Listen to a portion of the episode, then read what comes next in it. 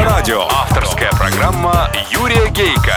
Автолюбители слушают Автоликбез на Авторадио.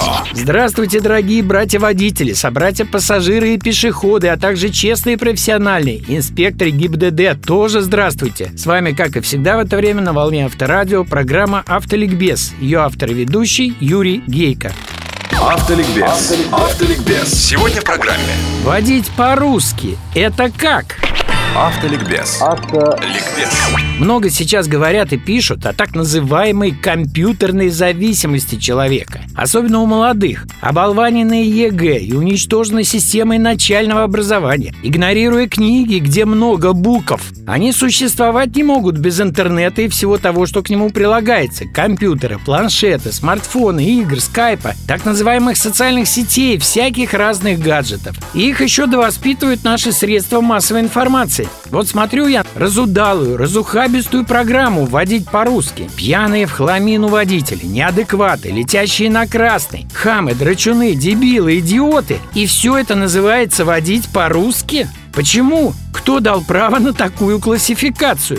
А не приходит ли в головы руководство канала, что чернуха, драки, перестрелки, томатная кровь во весь экран уже так достали людей, что хочется, чтобы душа вздохнула на чем-то светлом, добром, позитивном? Тогда бесплатный совет. Дайте задание своему лондонскому корреспонденту взять интервью у принца Майкла Кенского, праправнука Николая II, патрона Королевского автомобильного клуба, и задать ему всего один вопрос. Какая страна почти десятилетие мировой лидер в области безопасности дорожного движения? Его королевское высочество говорит по-русски и ответит без переводчика, как отвечал мне на Питерском международном конгрессе по безопасности дорожного движения. Россия! Если ваш корреспондент сильно удивится, Майкл может и пояснить. Мол, по темпам снижения количества ДТП, раненых и убитых, равных России на сегодняшний день, нет. А если еще и учесть гигантский прирост за эти же годы ее автопарка, то результаты вообще феноменальные. Появляются миллионы новых, неопытных водителей и плохие цифры по всем законам должны расти, а они снижаются.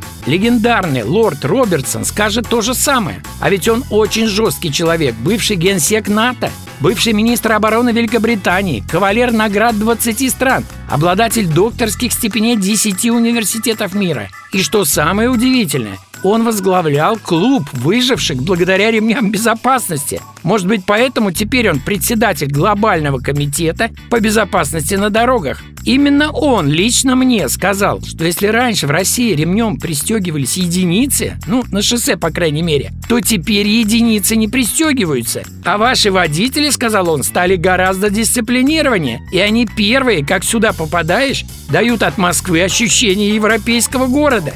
Вот она, истинная езда по-русски. Сегодня. И вот об этом бы снять несколько телепрограмм. Нам есть чем гордиться. Только мы не умеем это делать. И еще я бы посоветовал взять интервью у западных звезд, у полицейских, у министров, о чем угодно, но в автомобиле, чтобы наши увидели, все они пристегнуты.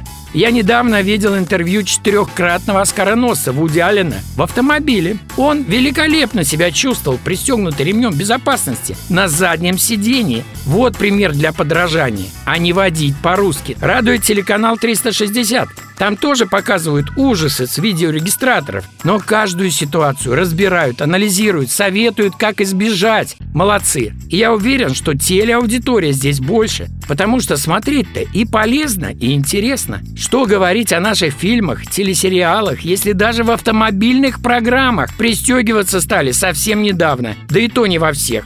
Нет у нас, к сожалению, не то что государственные программы, они есть, миллиардные, затратные, многолетние. Нет у нас не писанных, но жестких традиций, как у американцев, например, по отношению к черному населению. Вы заметили, что если в американском фильме есть черный мерзавец, то на него как минимум два положительных героя того же цвета кожи тоже и с полицейскими. Любую нацию, ее правители, ее лидеры, кумиры обязаны воспитывать, как детей родители, через руководителей СМИ, личным примером. У нас с этим проблемы. Зато мы отлично умеем себя гнобить и унижать. И программа «Водить по-русски» – яркая этому иллюстрация. Одна из многих, к сожалению.